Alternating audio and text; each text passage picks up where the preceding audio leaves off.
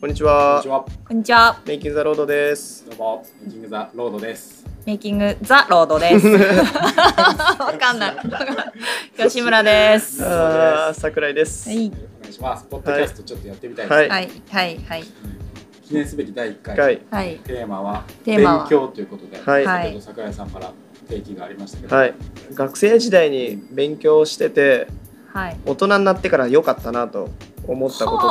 聞きたいんですよね。まあ僕はずっと中学から高校入る時もスポーツ推薦、スポーツ推薦で高校から大学入る時も推薦、それはえっと指定校推薦推薦で入ったので、でめ就活の時は面接とかなので。あの試験っていうものでこう、うん、シャーペンとかボールペンを使って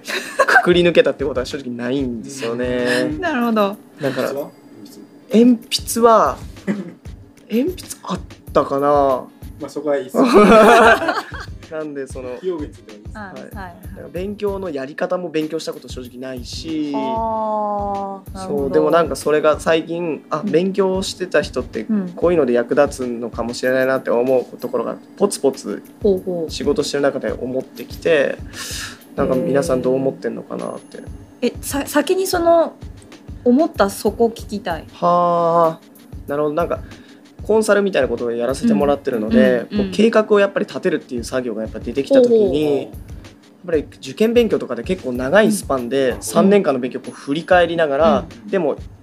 今毎日授業もあると思うので振り返りながら今日習ってきたことを入れていくっていう作業を多分してたわけだと思うんですけど、僕はそれをしたことがなかったので、今こう年間の計画を立てるとかっていうのがなんか苦手っぽいなってすごい自分で思ってるし、なるほど。あとはなんだろうな、お客さんと会う時間もあるんですけど、うん、どっちかっていうとパソコンに向かう時間も最近増えてきたりとかすると、うん、集中力、単純な集中力がやっぱ続かないなってすごく思ってて、でも勉強する人って日々それに多分慣れてたりとかもあると思うので、あ、これはなんかちょっとハンデなのかもしれないなと最近思うことが増えました。ということでちょっと聞きたかったですよね。なるほど。はい。今のを聞いてしまうとちょっとまた勉強っていうテーマか、それが集中力とか計画性っていうテーマなのか、まああるいはそういう要素なのかっていうのがちょっと分かれてくるような気もして、勉強と必ずしも勉強する力、学習力みたいなものと必ずしもイコールじゃないなっていうのがまず前提にはあるような気がしますね。なるほど。でも多分ケンちゃんの中でこう机にこう向かってなんだろう、あの何かの作業をするみたいなこの姿勢と、はい、このななんだ集中力をこう、はい、なんか 前,、はい、前方に向けるみたいな、こういうのがきついのかなみたいな。そうですそうです、そんな感じですよね。なるほどなるほど。そういう意味ではそれをやったことがあるっていうのは吉村さんしか多分いないですけど、えー、さんにんの中で。そうなんだ。そうか。まあまあまあ、あでもえっ、ー、となんだろう、小学生の時は、はい、えっとあれなんですよ、まあ、世代も違うからあとエリアも違うからっていうのはあると思うんですけど、うちの小学校どうやら聞いてるとアホみたいに宿題出たんですよ。へえ。他に比べてってことですね。うんうん。なんかどうやらそんなに皆さんなんか出されてないっぽくって、まあその。と当時の自分にとってはですけど、宿題が毎日なんでこんなに出るんだっていうぐらい出て、それをやらされてて、やらされてて、まあ小学生だから、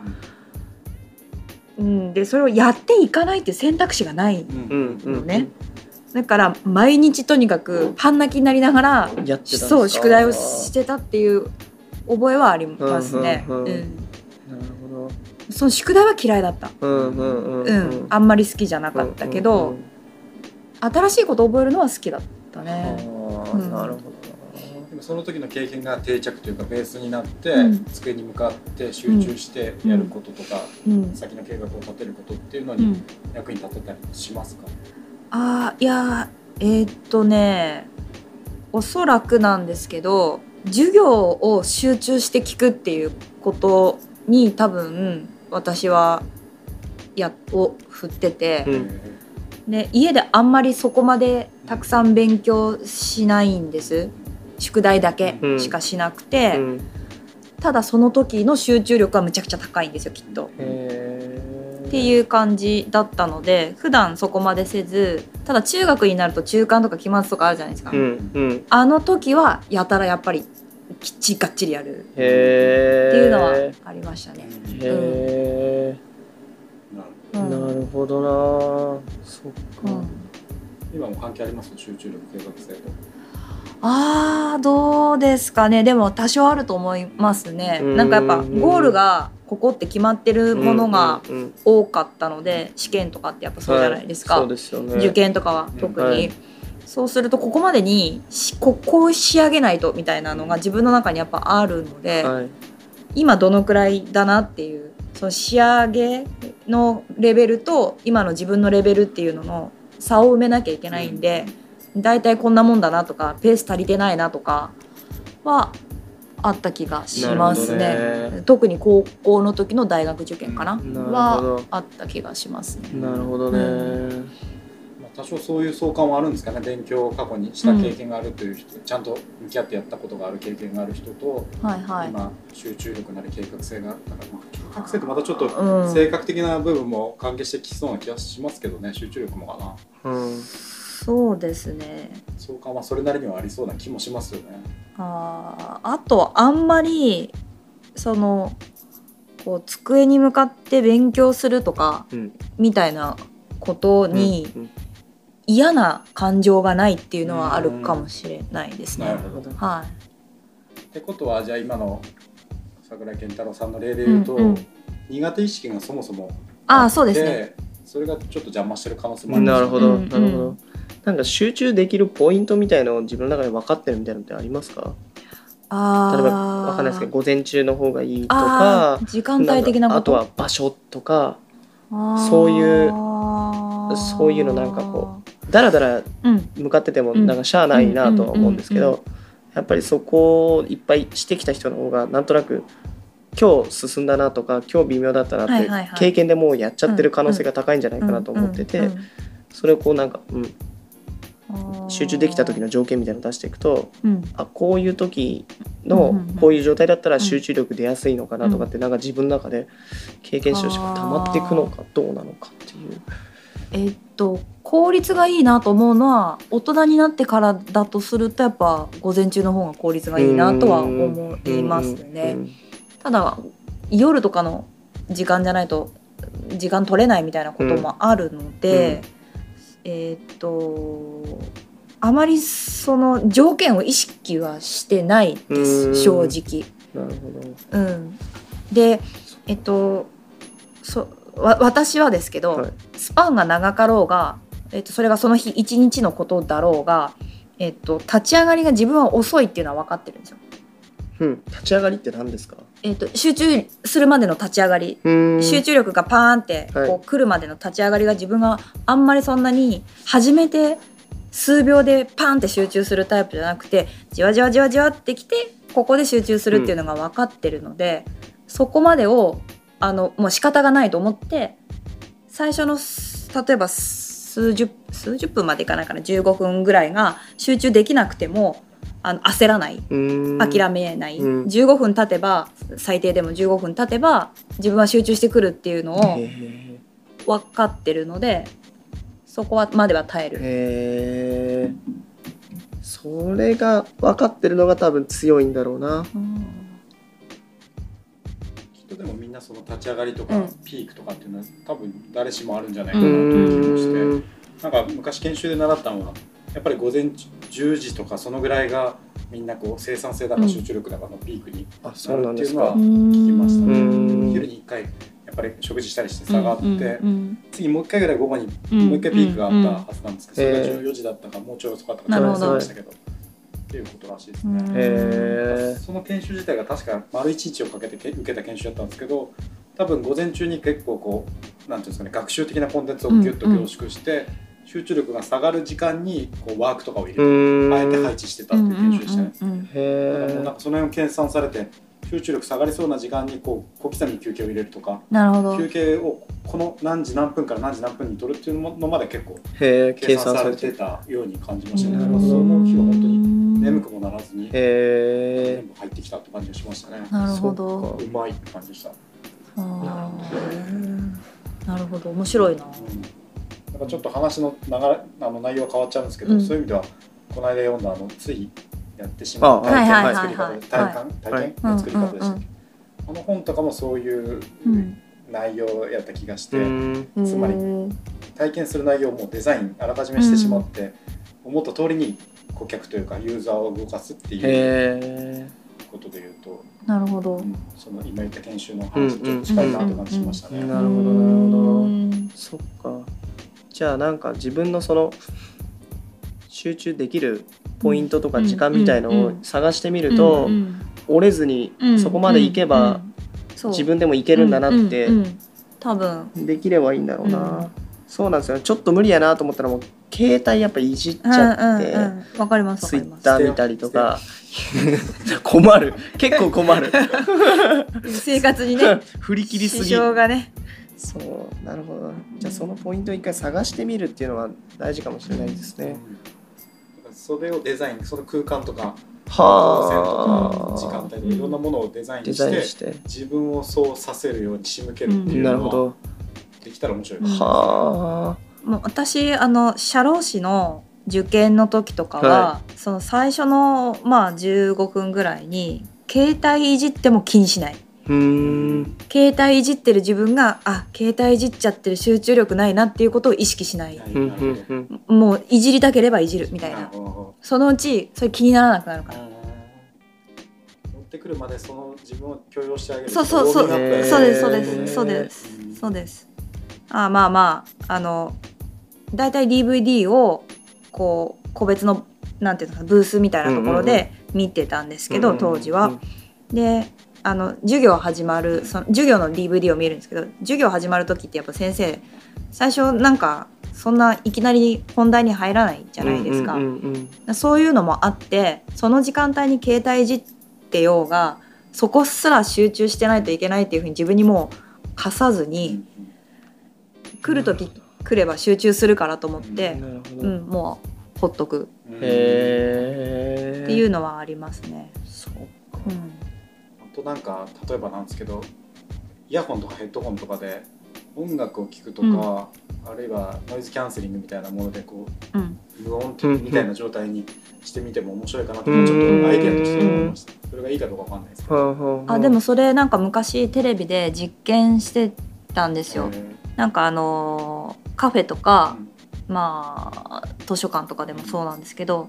こうイヤホンしながら勉強してる子いるけど何聞いてんのっていうのと、本当にちゃんと勉強できてんのみたい な, なんかそういうなんか調査みたいなのが や, やってて、で、まあ、みんな別に好きな音楽、うん、普通になんなんでしょう歌謡曲っぽい曲からなんか集中できるって聞いたんでって言ってクラシック聞いてみたりとかって、まあ、いろんなの聞いてるんですけど、あのだいたいなんだったっけな、その実験か調査かの結果、うん、はちふんからじゅうにふんの間だったかな、うん、にだいたい音聞こえなく な, なってるんですって。うーん、もうゾーンみたいなことですか。うんうんうん、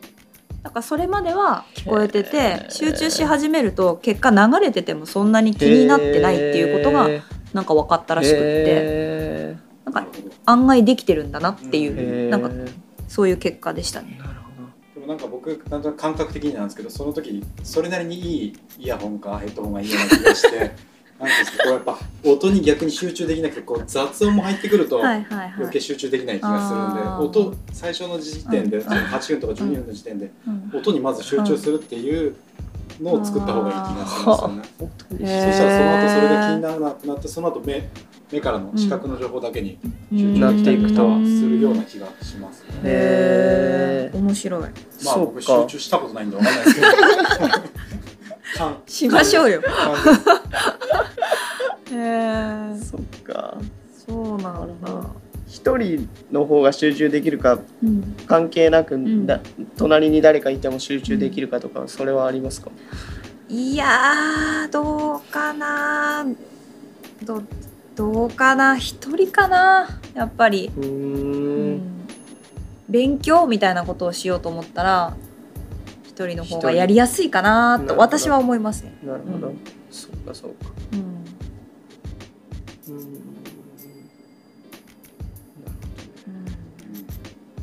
こでサッカーしてて集中できることあんまないと思うどっちかといえば一人の方が良いですからそっか、うん、めっちゃ球飛んでくるところで出てくるじゃないですか、もう危ねえなみたいなそうですよね、うん、僕知ってる人がやっぱ隣にいるとなんかもう気になっちゃって、うん、なるほど、こう無理なんですよね。あ、いやでも分からなくもない、それは。え、じゃあ例えばそのコワーキングスペースとかなんていうんですかね、うんうん、ああいうのが流行ってる背景にそういうこともあったりするんですかね。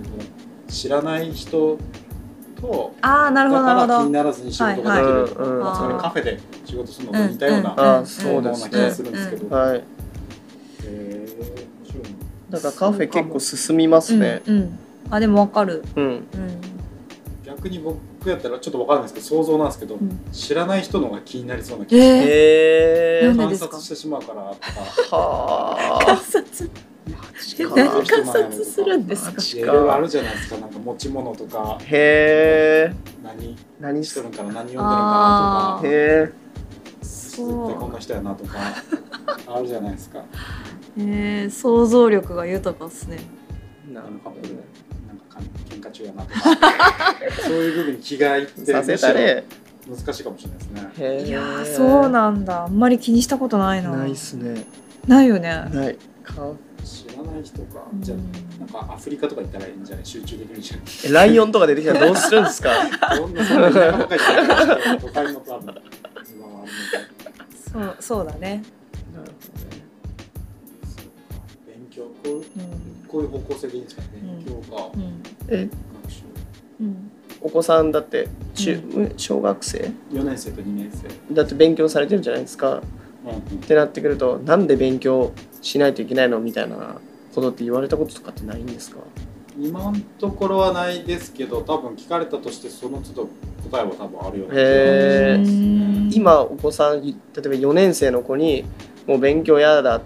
て言われてなんで勉強しないといけないんだよって言われたらなんて返事しますか。うるせえバカだな。そうそうそう。そんなことは言わないんですけど、今聞かれたらなんて言いますかね。はい。勉強。ないっすね。あの。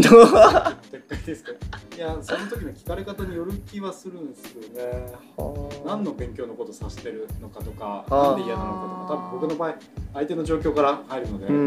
ん。なんか質問を質問で返すようですけど、その状況の把握が先な気がしますね。確かに確かに。何がどの勉強が嫌なのかとか、何は好きなのかとか、なんで意味ないと思ってるのかとか、なるほど。それに対する答えから僕の場合は入りそうな気がします。なるほど。勉強が有用というか役に立つ理由というのは多分もう、うん、答え方はいくらでもあるような気がして、そうですね。それのどれを選ぶかはやっぱその時の状況に僕の場合はよるような気がしますね。なるほど。あ、じゃあ。えーと、ビジネスをする上で、うん、役立つ教科って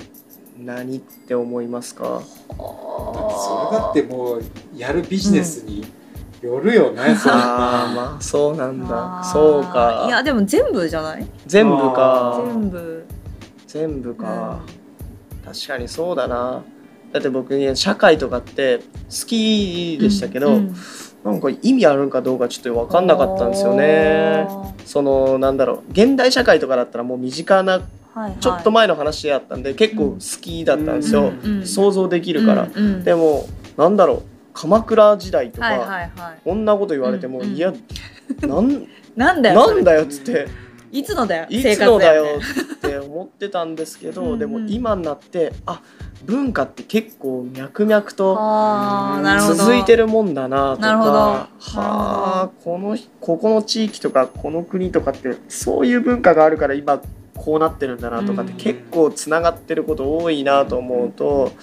知っといて絶対よかいいんだろうなって今やっと分かったし、うん、そういう話なら余計に全部っていうかもしれないですね。し、なんとなくこう評価っていうカテゴリーに分かれてはいるけど、実はそれぞれ密接につながってるものもあったりするじゃないですか。うん、そうですね。そういう意味で言うと、うん、なんか勉強すればするほど、うん、その遡れば遡るほどそのつながりにも気づくことになるとか、なるほど、重なる領域にも踏み込むことになるから、うんうん、いやだって実はあのまあまあちょっとお二人の世代が分かんないんであれなんですけど、私たちの時とかは日本史だけでもさんかいやるわけですよ。小学校でやり、中学校でやり、高校でやって、うんうんうんうん、何年日本史やるんだよっていうぐらい日本史って勉強させられるはずなんですよね。あれ小学校の時って世界史出ました？小学校世界史とかそういう感じなかったかなと。社会の中のああ、うん、まあ中高はやるじゃないですか、はい、けど小学校はやったかな、まあ、まあまあ覚えてないけど、歴史ってまあつまりさんかいさささせられるとか勉強するんですよね、うんうん、だからあの嫌でも覚えるっていうか、うん、嫌でも叩き込まれちゃうので、うんうんうん、参集するってことですか。そうそうそうそうそうそうそう、まあ、難易度はともかく、うんはいうん、参集するんでなんか忘れようにも忘れられないっていうか、うん、へいや受験用とかになるともちろん違うっていうのはありますよ、うんはいはい、もうもうなんかなんだったっけな、薬師寺かどっかのなんかハンカシ唯像だかな ん, なんだなんたら像だか知らないけども、頭にこう玉みたいなのがなんかついてるとハンカシ唯像だとか、なんかここになんかこんなになってる、あの腕のところになんかあのなんとかがなってると な, なんたら像だとか、でもそんな受験のテクニックみたいなのはありましたけど、とはいえなんか平等院鳳凰堂ぐらいは参集するでしょ、うんうんうんうん、ああいうのでなんか叩き込まれちゃうからなんかあんま意味考えたことないかもしれないですね、うん、確かにこれを覚えることになんか得があるのかとか意味があるのかとか考えたことなくて、なるほど、うん、そっか。だから僕がやらなかったらやっぱり高校に行く手段が勉強じゃなくてもう部活って割り切ってたからはなかったんだな。なるほど、うん嫌でも覚えないと覚えるって、うん、やっぱりなんかそうどっかに役立つって多分感じてたから、うんうん、あさんねんご高校受験には絶対これ使うだろうなとかってなんか想像できてるから多分入ってったんかなっていう気もするんですけど、うんうん、いやでもその歴史を歴史だけで言うと歴史を追うのは面白かったよね、うん、普通にじゃあやっぱり面白かったんだ、うん、なるほどね。そう時代が流れてくっていうのが面白かったよね、えー、普通に。そっか、うん、なるほどね。勉強なんかいいこと風なことを言うとすると、はい、結局ずっと勉強していかんなんじゃないですか、はい、かもしかしたらそうやって昔の時代よりもより今の時代の方が変化が激しいように感じられるからこそっていうか先行きが見えにくいと思うからこそ、はい、よりずっと勉強し続けるんじゃないですか、うん、アップデートっていう意味も含めて、うんうんだからこそ勉強ずっとしていかないといけなくて、うん、それをまあやめないためにやるというか、うん、なんていうんですかね、勉強嫌いにならないためにやるっていうんですかねと感じもするというか、勉強が最初の時点で苦手だと思うと多分もうそのまま苦手のままいくことも多いんじゃないかなと思って、うんうんうんうん、そうですね。でも苦手意識がなければいつからでもずっと勉強できるんじゃないかなという気がするので、うんうん、確かに確かに、うん、そうですよね。僕らやっぱり勉強する人が好きじゃないですか、はい、そういう人らと一緒に仕事したいなと思うじゃないですかね。そうですね、うん、そうじゃないとなかなか生き残っていけないんじゃないかなという気もするし、うんうんうん、いやマジでそれですよ、うん、本当に勉強しないと、いやなんかね 言, 言ってもいやそれあなたが好きだからでしょってやっぱ言われちゃうんですよ、うんうん、いやそうじゃないよってなんかあの誰かの言葉の受け売りみたいであれですけど、こんなにあの回収があの高く望める見込みのある投資もないんじゃないかって思うぐらい勉強ってすごい効率的な投資だと思うんですね。なるほど、うん、なるほど、うん、でやっぱアップデートそれこそアップデートしていかないと生き残っていけないのはもうずっと前からそうなので、うん、確かに楽しい、うん、そんななんかねリターンがいつ来るかも分かんないようなものに投資するぐらいだったら勉強した方が回収はすごいできると思いますけどね、うんうん、確かにそうですね。だからなんかその机の前に向かってする勉強だけを勉強と呼ぶんじゃなくて、うんうんうん、もっと幅広く学ぶこと全てを勉強って呼んでしまえばいいような気はするんですけどね、うんうんうん、どれが大事かなんかどれが後々意味あるかなんて分かんないじゃないですか、うんうん、そうですね確かにななるほどね。今僕がやった本めっちゃ読みますけど、うんうんうん、目標年間よんひゃくさつ積む全然いかないんですけど、うんうん、読んでますけど面白いですよね、うんうん、世界が広がる感じがしますよね、うんうん、なんか同じテーマで例えば今日と明日しゃべるにしても今日なんかこのテーマで喋ったことについて明日読んだ本がもっといいこと書いてあって、うんうん、あ全然狭い世界で喋っとったなって気づくこともあるかもしれないです、えーなるほどっていう経験をずっと繰り返していくとしたら、うんうん、ちょっとなんか格好つけた言い方なんですけど視座とか視野がなんか広がるとか高まるとかっていう意味で言うと、うんうん、ずっとそれを広げていく、うん、高めていく作業のような気がする、うん、なるほどなるほど。なんか勉強しないと仕事も楽しくならないような気がしてて、おなんかそのいやそれは僕の中の楽しいということかもしれないですけど、うんうん、なんかわかん答えは分からないけど、うん、なんかこれ試してみようって瞬間が一番テンション上がるんですよね、うんうんうん、新しいことちょっとこれ次どっかで試してみようとか、うんうん、こういうのやってみようっていう瞬間が、うん、あのすごくちょっとワクワクするんですけど、うん、それってよほどの人、まあ、ちょっと分かんないですけど僕の場合、うん、自分の中からその新しい取り組みをポンって思いつくことってやっぱなかなかなくってどっかの事例をこっちにどうやったら反映させれるかなとか、うんうんうん、そういう方法で多分ちょっと取り組んでみようっていうパターンがすごく多いので、うんうん、ってなってくると、うんうん、持ちネタがやっぱなかったらワクワクする機会も僕の中ではもう作れないなってなってきてて、だからやっぱ勉強しないと仕事面白くできないなって最近すごく思ってますね、うんうんうん、それはめっちゃわかりますね、うん、結局インプットがなければ、はい、なんか同じ一つの共通の問題に対して出てくる答えがいつも全部一緒になるし、同じことを全部、うん A うん、A のこと B のこと C のこと全部同じ方法でこれこれこれこれってやらないといけないのってあんま面白くないなと思って、飽きるよね、飽きる、うん、飽きるし、うんうん、そうなんですよね。だからインプット自分の中で思いつければ多分それがいいことなのかもしれないですけど、うんうん、誰かの真似したりとかってやっぱしたいなと思うと、うんうんうん、それをまずそもそも情報を取りに行かないといけなかったりするので、うんうん、それを勉強だというのならば、うんうん、勉強しないとワクワクする瞬間ちょっと作れないので、うんうん、なるほど。なんかたとえこう結果が同じでも別の方向から進んでみたいみたいなのもあったりしますよね、はいはいはい、すごいする、うんうん、そうなんですよね、うんなんとなく今のまとめをするとするとなんかインプットがあって自分の中でそれをこう考えたり、うんまあ、内省も含めてする時間があって、うん、それが実行に移すアウトプットというかあのその時間があってそこまでの全てを勉強と言ってもいいような気がするというか、うん、